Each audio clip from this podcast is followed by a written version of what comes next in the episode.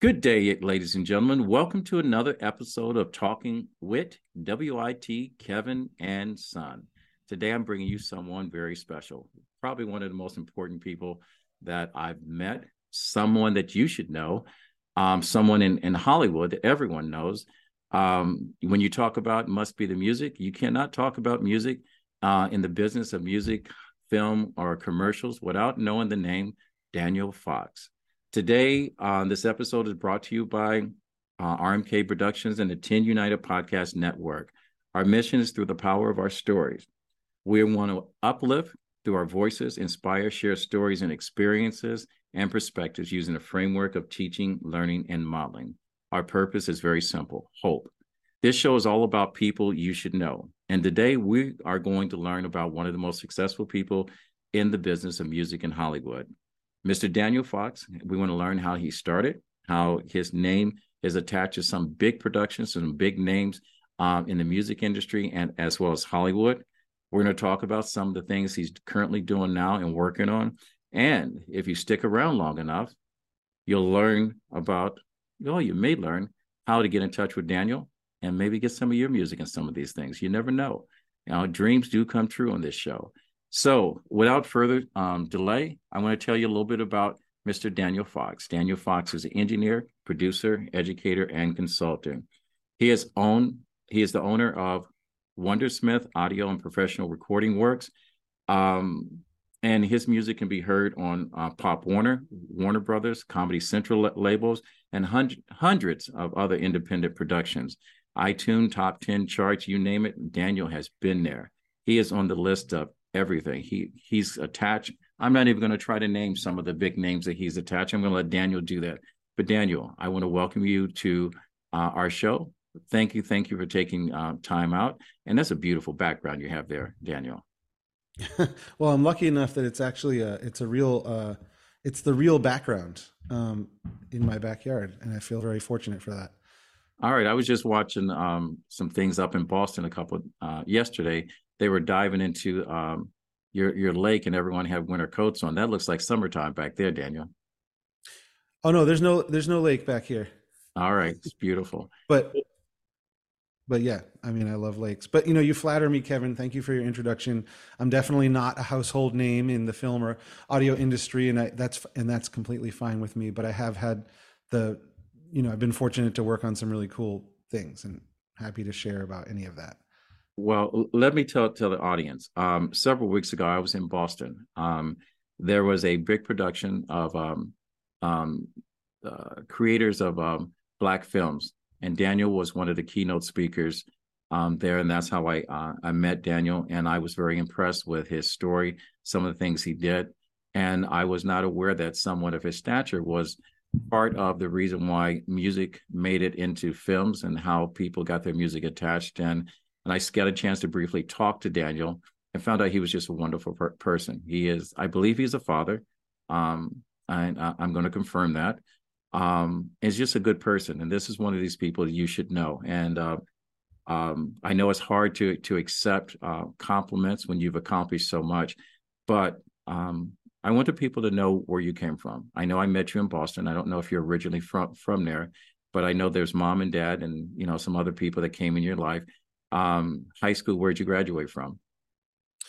Uh, I'm from Lynn, Massachusetts. Um, so I graduated from public school in Lynn, Lynn, Lynn English High School. Um, actually before that, my family was in, was in, uh, Roxbury. Um, but I was little.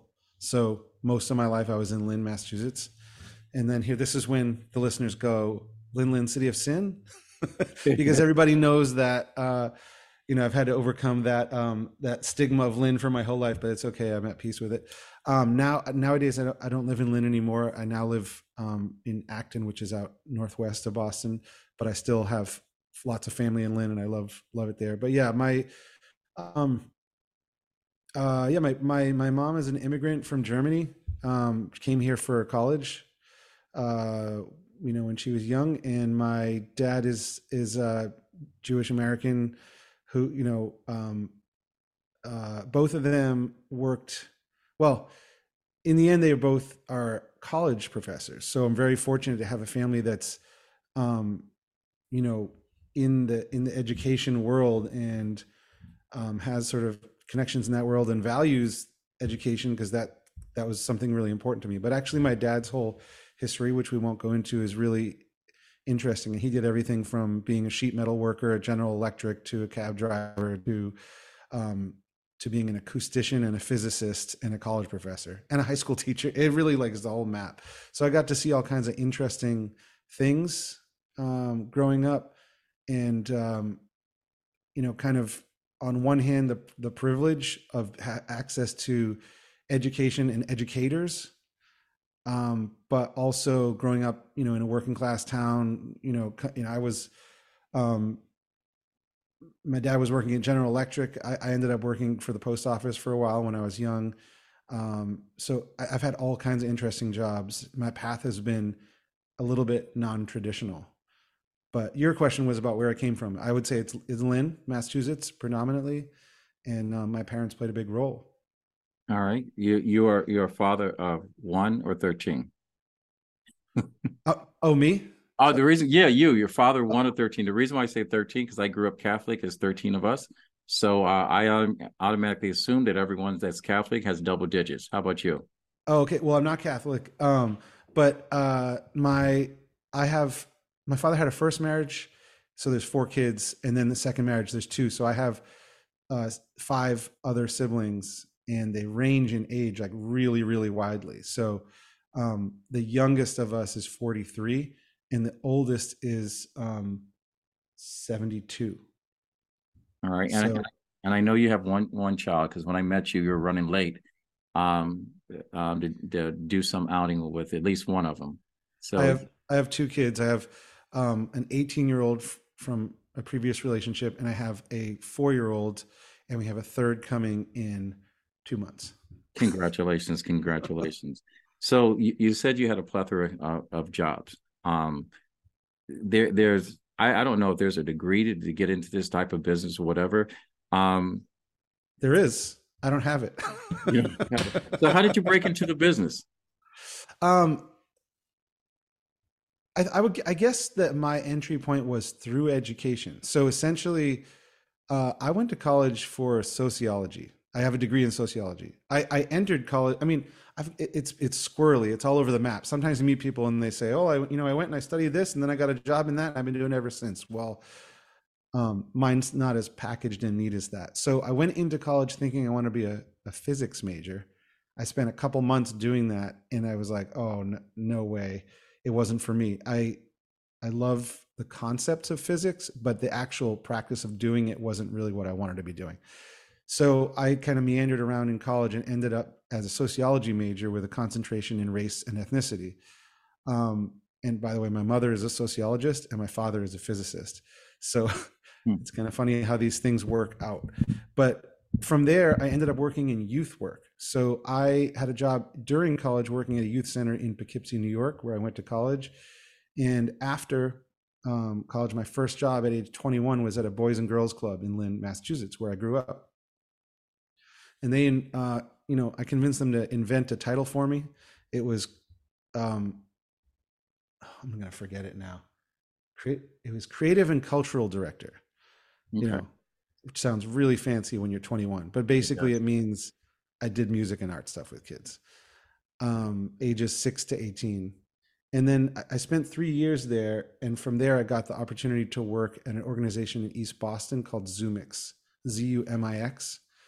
Um, it's a nonprofit art, arts organization, and they do uh, all, all kinds of music, primarily music-related activities with with kids, also age six to eighteen. But I worked with teens, so there I ended up as the director of creative media and technology, and I taught um, music production. Well, let me let me take a step back. When I first started, when I was in my young, you know, in my twenties. I was teaching music production primarily because I was producing hip hop beats. And so it, it, it was something that kids wanted to learn about. I could come in and teach that. But the reality is that there was, it was an opportunity in the sense that nobody else was doing that work at Zumix. They needed somebody who was enthusiastic, who would come in and um, kind of build that programming. And I was there at the right time because I got to build design curriculum for that. Also um, recording live sound. Those were kind of the three core elements: music production, music recording and mixing, and then live sound, like, you know, sound reinforcement for concerts. And I was not a professional yet, so I was kind of thrown into the fire. And when somebody tells you, teach me how to do, when somebody says, how do I do this? Well, then you go and you figure it out. Hmm. So I spent seventeen years at Zumix, and that was a period of huge, a period of huge growth. Um, by the time I left, I was director of creative media and technology. We had a radio, we have a radio station, uh, live, you know, per, sort of state of the art facility in an old firehouse, um, live sound performance venue, recording studio, multimedia lab, you know, teaching rooms, uh, all, all kinds of stuff. And from there, um, you know, kind of school of hard knocks. Uh, I didn't get any other degrees after my, I haven't yet, uh, after my bachelor's degree in sociology. And I ended up uh, teaching at Tufts University, where I teach now, and also expanding my self-employed, my business, my audio business, much more than it had been. That was one of the main reasons that I moved on from the nonprofit sector, was to pursue my audio business. All right. So for our listeners just t- tuning in, um, we are talking to um, Daniel Fox. Um, he's um, on the East Coast. He's in the business of music, and um, we're going to learn uh, a little bit about um, exactly what he's doing right now. Uh, he's going to talk about his current uh, uh, uh, business that he's doing. Uh, he may touch upon some of the people he uh, worked has worked with. But real quick, uh, Daniel, someone wanted to get in touch with you. Um, before we get um, in deeper into in, into your life, current day and uh, in future, how would they get in touch with you? Sure. Probably the easiest is just to go to my website, uh, which is wondersmith audio dot com. Just the way it sounds, Wonder, W O N D E R S M I T H, audio dot com. And there's a contact page there, and you can see all kinds of information. All right. And for those of you that are um, l- uh, looking at Daniel right now, this is Daniel uh, Fox, not uh, Ben Affleck. Um, yeah, he looks just like him. He sounds like him. He walks like him, carries his body like him. And um, he, he's just a wonderful, sweet, good human being. Now, um, we want to talk about what you're doing right now in the music business, um, uh, how you introduce yourself as a professional, what you've done, some of the contacts or some of the people you worked with. Um, tell us a little bit about current day Daniel Fox. Sure. You know, um, it's funny. I used to teach kids about an elevator pitch. Yeah. You know, how you, if you have ten seconds to explain what you do, how you do that. And nowadays, more and more, I find myself having a hard time with it um, because I do wear a lot of hats. Um, I've kind of built my career up to be somebody that that has my toes in a lot of different parts of audio. Um, and for me, sometimes that feels a little bit overwhelming and hard to explain to other people. But at the same time, it's exciting, because each day that I'm working, I have different things I'm working on. Um, even different times a year, I have different kinds of work that I'm working on, but I'll do my best. So Wondersmith Audio, my business, um, is a audio engineering, production, and consulting business. So that means that I record people's music. I record, mix, and master people's music. I also record things that are not music, like audiobooks or podcasts. Um, I also mix projects that I didn't record, right? So as a, just as a mixing engineer, and uh, I have a recording studio that's in construction right now, Wonder, Wondersmith Studios. And I'm also a consultant. So I work with uh, institutions like often high schools, middle schools, but also nightclubs, recording studios, project studios in people's homes to uh, design those spaces and to equip them with the right equipment and acoustic treatment whenever that's needed. And so along with that consulting, sort of design consulting piece, comes retail. So rather than telling people, you know, you probably need these things, go buy them, here, you know, here's a shopping cart, go buy them from some other vendor, I'm able to sell those things to them. So there's a sales component to that. Um, and then lastly, I'm still an educator. That's what I started out doing. I'm still doing that. I teach at Tufts University um, in the music engineering minor, which is a collaboration between the mechanical engineering department and the music department. All right. I, I, I know that Warner Brothers pops up in, in your resume. Comedy Central pops up in your resume. Guy by the name of Ringo Starr pops up in your resume. And by the by the by the way, I just want to let you know, I do have my own publishing uh, label. So I know Audible is a uh, great source of um, uh, revenue for, for book publishers. I will definitely be connecting you to some of um, my authors um, uh, in order to uh, take advantage of this. But how does Warner Brothers, Comedy Central, uh, and some sure. of these labels I, like I can, that? Yeah, I can talk about a few of those. You know, it's always interesting to hear how how these things fit in in, in reality, because it's not, you know, it's not always like, you know, as flashy as it might sound. So I'll give you the real scoop, right? So Warner Brothers Comedy Central, Warner Brothers is part of Comedy Central. I did some albums for them in the comedy world. So comedy, essentially comedy hip hop. There's an artist named Zach Sherwin um, who produced a bunch of albums that were very successful um, in that in that world, in this niche of comedy hip hop, sort of like nerdy wordplay. Um, and you can you can find those, you know, o- online.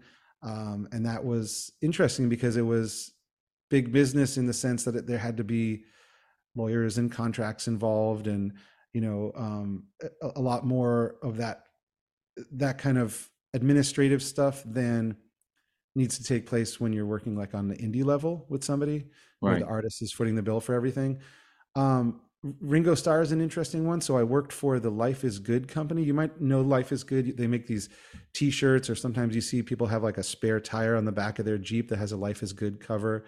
They're kind of like, uh, you know, they're, it, the motto Life is Good is really all about appreciating life, um, including all of its hardship. And, and uh, they built their whole brand around that. And they had a podcast called The Ping Podcast, where they'd bring in uh, folks to interview, and then they would play ping pong with them at the end of the episode. So I got to record these interviews. Uh, I was the producer and engineer for those, and then also record the ping pong game, and the ping, the sounds of the ping pong match were part of the podcast. That was pretty fun.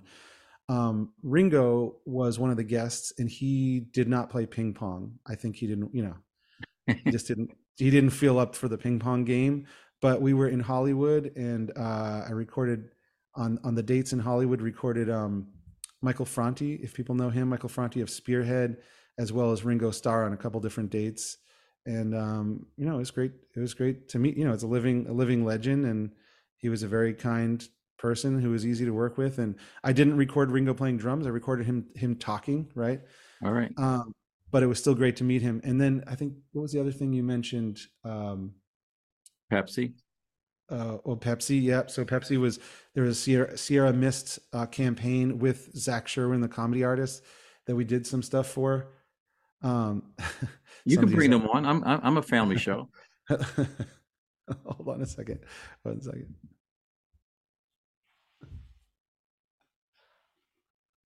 Um, and, and just for the, um, ladies and gentlemen, um, the Life is Good brand.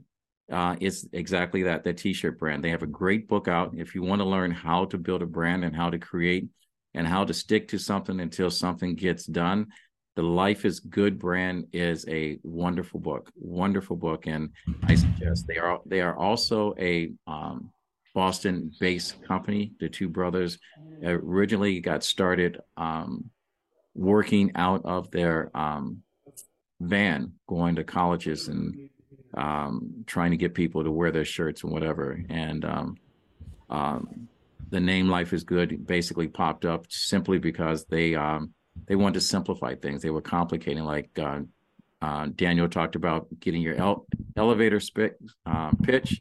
That's how they came up with the Life is Good um, um brand name and so forth.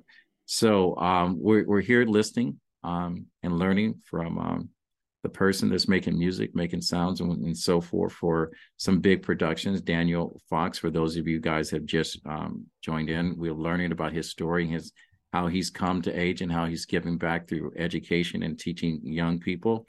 Um, uh, Daniel, you have... I, I remembered what you asked me about before. It was it was um, Audible. You mentioned Audible. Audible, yeah. So I've done a bunch of audiobooks, um, and but the the one that kind of started it for me was All Souls, a family story from Southie. Um, yeah. Many people may know this book. It's a it's a national bestseller. Um, it's actually required reading in many Boston public schools.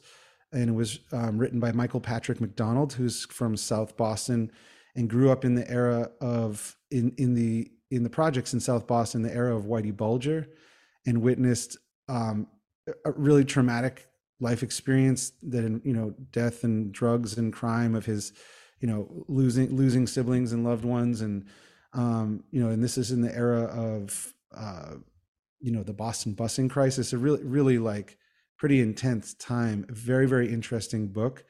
And even more interesting is that I got to record that audiobook with the author as the voiceover artist, which is not typically what is done. Um, typically authors, you know, they bring on a voiceover artist whose training is in reading out loud. But in this case, uh, Michael felt that the voiceover artists that were brought on for the project never had the right accent. Okay. They had, they would have like the wrong Boston accent. And he was like, no, I'm from Southie. It's got to sound like I'm from Southie. Right.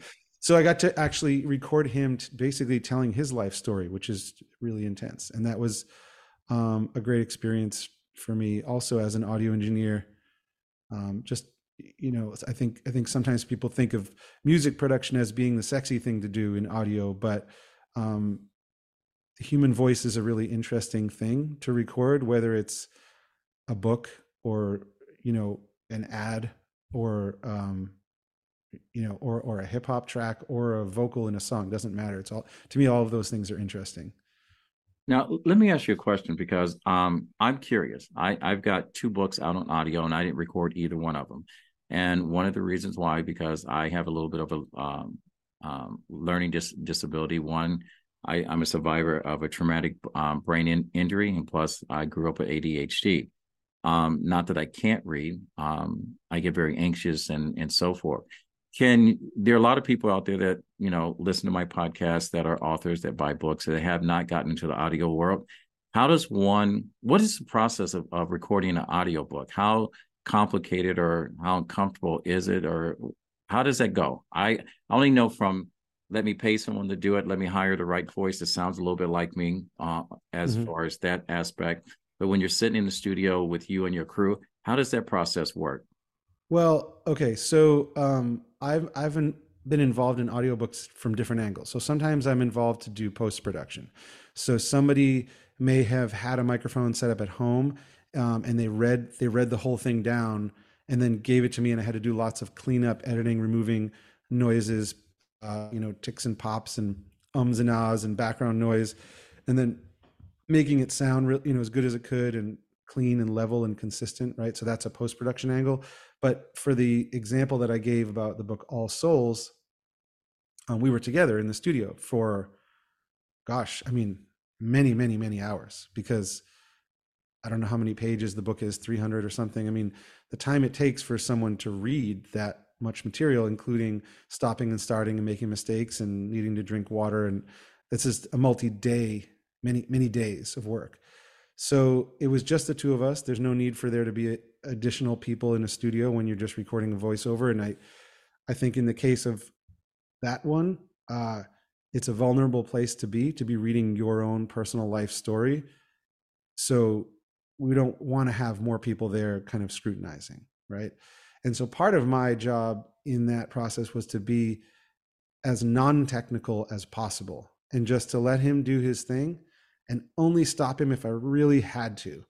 Um, because some of the things he's reading are difficult for him to read uh, emotionally or, you know, or otherwise. Uh, he would get tired, you know, anybody gets tired if reading for multiple hours out loud. Um, so it was really kind of to to get capture it in a natural way and stay out of the way. What what would you recommend? Um, people reading their own books or hiring a professional? Hard for me to answer that question. I think that, you know, hiring a professional, professional voiceover actors are really, really good at reading. Their enunciation, um, their reading is just really sharp and clear, easy to understand. They know how to, uh, like if they have to stop and then restart again, they know how to make it sound like nothing, like nothing happened, you know, to really make it seamless. Um, from a financial point of view, a professional is going to read the book much quicker than somebody who's not trained as a voiceover artist uh, or doesn't have experience as a voiceover artist. On the other hand, um, I wouldn't tell anybody not to try reading their own material um, because maybe there is, depending on what the material is, you may be able to give it some personality that another person couldn't. All right. Now, um, I, I'm going to ask you, you're building a new studio. Mm-hmm. So Daniel Fox is growing and thriving. Um, you are the ultimate uh, entrepreneur. Um, you're the ultimate uh, citizen. Um, I want to give you some little love. Let's talk about this building and why you're building this new studio. Well, sure. Um, so, you know, I'm kind of a believer. Uh, there, there's something about recording in a in a setting that it feels more like closer to a home than it does to an institution or a, you know, a hospital or a library or something, right? There's something about that setting that can be really, um, really free artists up.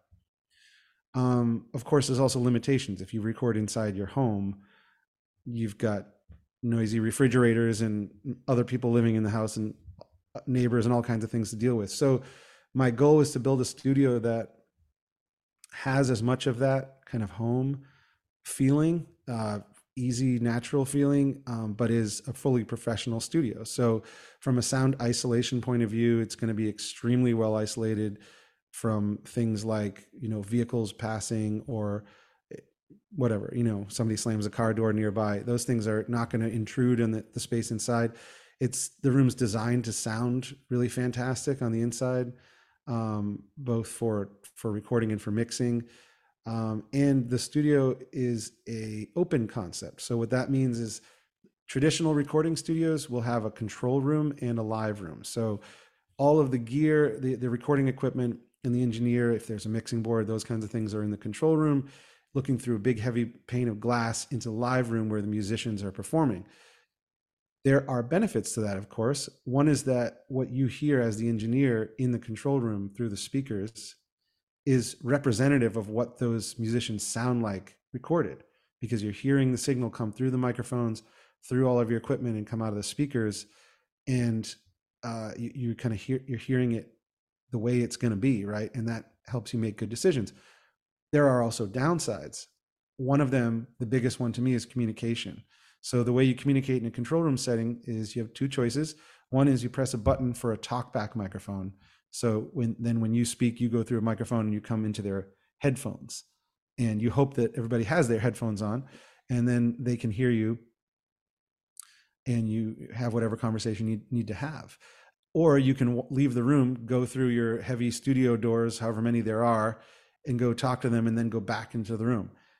Um, a little bit cumbersome, although it's necessary. The other thing is that when you're inside, what I've noticed as an, because I'm also a musician, what I've noticed is that when the engineer is inside that room, you, if they're talking to, say, an assistant, you can't hear what they're saying, right? So there's this element of, for lack of a better word, secrecy, where mm-hmm. there's two rooms and you don't, like, as the engineer, I'm listening to you, the musicians, I hear, I can hear everything you do, but you're not listening to me. And there's something about that that is like, you know, I think sometimes makes people feel uneasy, especially um, maybe younger people and more less experienced musicians. But the benefit of the open concept, which is what I'm building, is that it takes those things away. So um, the recording area is in the same space as all the musicians. We can do a take. I'll wear headphones during the take so that speakers aren't in the room making sound. And then when I finish the take, I just swivel around in my chair and say, you know, how did, what did you think? How is that? And we can just have a conversation. It's much more fluid, artistic, and production conversation, in my opinion. All right. Um, it's in, by the way, it's in an old barn. Oh, the studio is being built in, in an old barn. And where is it located, if you don't mind me asking? It's it's here in Acton, Massachusetts. All right. All right. Hopefully, um, I'll get a chance to um, come up to see it. I'm going to come back up for the film festival uh, in June. I don't know if you're going to be around for the Boston Film Festival. Uh, I should be. I'm not sure. Uh, you know, I have to look at those dates. But, you know, Acton's only twenty-five minutes from from Cambridge, mm-hmm. um, right out Route two. It's so the nice thing about it is that it's far enough away that it feels like you kind of, as an artist, kind of got away from the city to do some, to make to make your art or to do your recording. But it's close enough that it's not like, you know, you're going on a long trip. Yeah. I, I know you, you said you wear a lot of hats, and I know a lot of young people are trying to find themselves, especially a- after COVID. Um, a lot of people have changed professions. Um, I noticed that when I came up, um, a couple of weeks ago in Boston, I had learned that a lot of people that were well established in the film industry were people that hadn't studied or had any background, had gotten hands-on experience and worked their way up through the system. How does someone break into the business that you're in? Um, do you take on apprentice? Um, how does that happen? How does someone connect with you if they're looking for um, opportunities?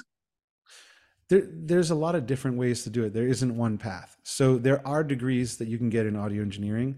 Um, there are fantastic schools all over the country, and there's and many people have done it that way. And and I, I think it's great. I have nothing bad to say about that at all.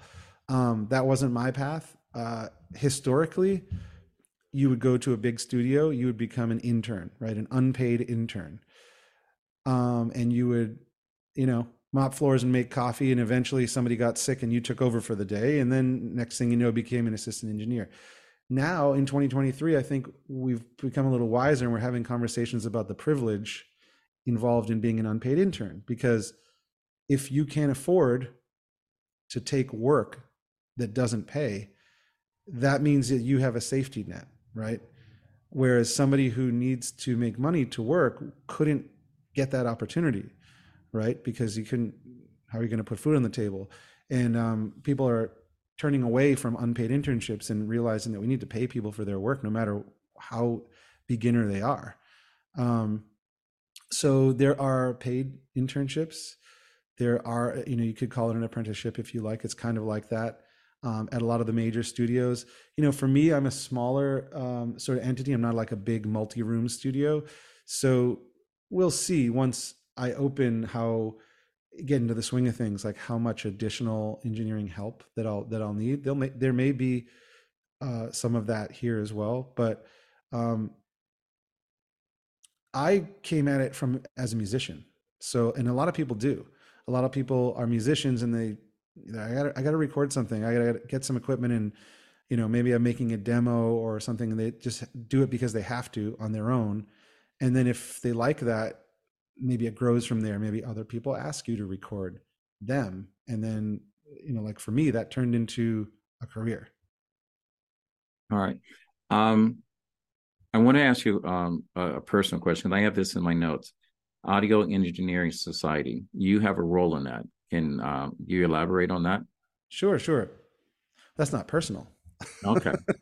But um, I, I mean, it, it, it's, uh, you know, I guess my personal life and my professional life are pretty intermingled at this point. But yeah, Audio Engineering Society is a professional organization, professional society that's been around for seventy-five years and um, has sections all over the world. It's a worldwide organization. They're known for uh, the conference they conferences they put on in New York and L A every year um, that bring together audio professionals from all over the world and manufacturers and edu- you know, academics and all kinds of people to learn from each other. But at the uh, local section level here, where we have a Boston section, um, it's actually a regional section because um, the next section over is New York. So people from Maine, New Hampshire, Vermont, Connecticut, Rhode Island, and Massachusetts are all part of the Boston section. And it's an opportunity for social networking with, you know, in-person um, networking with fellow audio professionals, which is something that if you're like me, if you're self-employed and a lot of your work is happening alone, um, it's really great to be able to meet other audio professionals and compare notes and chat. And it also is an opportunity to, to grow professional development, to learn new things. So we'll be putting on workshops and you know, guest lectures and things like that, where people can learn about emerging technologies or, um, you know, different people's stories about how they got into this business and things like that.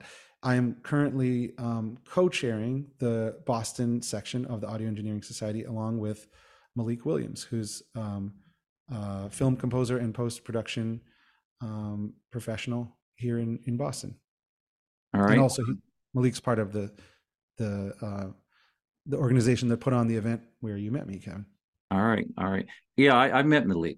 So I get two more questions. One, I'm going to, um, that's a nice segue of how do people get in touch with you? Because now you've, everyone's got pad and pen, pencil and they're saying, you know. Sure, I sure. The, we- the website's the easiest. So it's wondersmith audio dot com, W O N D E R S M I T H A U D I O, wondersmith audio dot com. All right. Now, I'm going to ask you two more questions. Um, one is going to be a little personal. Um, so, um, you know, feel free to shut me up or whatever the case may be. And the, the other question, I've only, both of these questions, I've only asked to um, very, very rare people. The first question I'm going to ask you, I've only asked to one person, Dave Sanderson. He was the last person to get off a, a plane that crashed in the Hudson. Um, mm. If you, if your children, you know, twenty, forty years were sitting on the beach and a bottle popped up on the beach with a note in it, and the note was from, from you. All right. What, what lessons of life and what message would you leave to your, your children? And what would you like your children to remember most about you? And what would you put in that bottle for your children? Hmm. Um, wow. No pressure, huh? I told you it's going to be personal. Well, my answer is actually pretty simple. Um, I would say something along the lines of have fun, or don't forget to have fun, because I think um, it's an anxious time for for kids, for young, you know, for teens, for young adults, everybody. And people are trying to figure out how do they craft their career or their personal brand or whatever it is, and all of these things. But um, in everything I do, whether it's recording or teaching audio, I think it's really important to have fun. Um, the reason that I do audio stuff is because I find it really fun. The same way my four-year-old finds a new, you know, Lego toy so exciting. That's how I feel about, you know, recording people's music and microphones and stuff like that. So I think, you know, we adults can be really serious, um, and we need to sometimes take a deep breath and step back from that. So I would, my little note in the bottle would say, have fun. All right. My, my fortune, fortune cookie message, I guess. All right. So to your children, I hope that um, when you play this back one hundred years from now, that you'll remember Dad said, have fun. Now, I have a very rare show opportunity. Um, you know, I always say that I, I when I started this whole podcast business itself, I didn't want to be the most popular. I didn't want to have a million followers, whatever. It'd be nice to have. But just like my social circle, just like you are within that social circle, I only want to surround myself with, with genuine people, people that have a higher call to action. The people that watch my show, that subscribe to R M K Productions and Network, they are not the type of people that just like and put emojis or whatever case may be. If there's a car accident, they stop to help. They get involved. And um, I've had four people since I've started this podcast, I'm going into my second year, that someone has answered the wish that's connected to this question. Um, just a random stranger. And I know a lot of people go through their whole life and never have one uh, dream come true. If I were to ask you, if you had one ask, A S K, one thing that you can put out in the world and that someone else could assist you, help you, or grant you that wish, what would your ask be, A S K?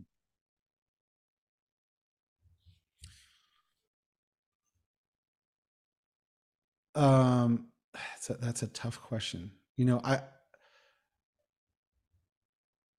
um, you know, I, I mean, I don't, I really, I don't feel like I need, um, anything. I feel, I feel really fortunate, you know what I mean? And I would, I would rather, I'm at a place in my life where I'd rather help somebody else find direction. So I could turn your question around on you and say, I'd ask that they let me help them. Um, But that more and more as I get older, it's all about this sort of networking, social connection, realizing that we're all we're all in this together. We're all, it doesn't really matter what your career is. Um, the kinds of things that we care about and what we're trying to do, they're all related. So I just want people to connect on that level and, and kind of zoom out to the bigger picture of um Yeah, I, you know, that sounds really touchy-feely. But... No, you, you know something, Daniel? That's the reason why I was hounding you to be on this show from the day that I met you. You were a genuine person. I it, That came out from the time you gave your open, opening presentation to the time you and I sat down and, and shook hands for the first time. And that's the reason why I have this show. You are one of those people that people should know, not just because of the opportunity that presents itself. You're just a good person. You've established yourself in a position to where you're giving back. And you're giving back asking for nothing in return. And the answer to that question is a direct reflection on the type of man you are, the type of father you are, the type of friend you are, and your commitment to making this planet and people better. And that's the reason why I had you on this show. Um, you're a gift, Daniel. You're a gift to this world. Well, Kevin, I, you know, I really appreciate that. It's very nice of you. You know, I would say that people go through stages in their lives, right? Sometimes people need more help and sometimes people need less help, right? So it can all change on a, it can change in a moment, right? So um, I've had times in my life where I, where I needed help, right? And I was very fortunate to get the help that I needed. And, um, you know, we're all here, we're all in this together. So, um, if we all kind of remember that, that when we're able to give back, we should be doing so. And when, and when we need something, we should ask, right? You're exactly right. And so that, my last question, um, would be, um, and I think you just answered it, is for our listeners, what would you like them to take away from this interview and, um, of understanding and knowing what Daniel Fox is as a person, as well as what he does for a living? What would you like them to take away from this interview? Um, you know, I don't know exactly who all of the listeners will be, but I imagine some of them might be young people um, thinking about where they're going with their careers. Um, and as somebody who has like really, like if you look at my, if you follow my resume back, it kind of, it just looks like a snaky path, you know, like how did I get to where I am here? And I think the lesson there is that um, you don't have to choose what you're going to do for your whole life when you're like eighteen or twenty-one years old. You don't, don't, you shouldn't feel pressure to do that. Things can change, you can change. And if you're a motivated and smart person, um, you'll be able to be successful at doing many different kinds of things. But if you have the opportunity to do something um, that you enjoy doing that and that you're good at, and somebody's willing to pay you to do it, well, that's that's the dream right there, you know. Um, uh, but I think there's many different paths. That's I guess that's my statement is there's many different paths. Everybody has their own path. Um, it's not always college. It's not always directly into the career they end up in. We got to find our way, however we get there. And sometimes the people that, when people ha- go through hardship and take interesting paths to get to the destination, they have a lot of interesting stories to tell. So.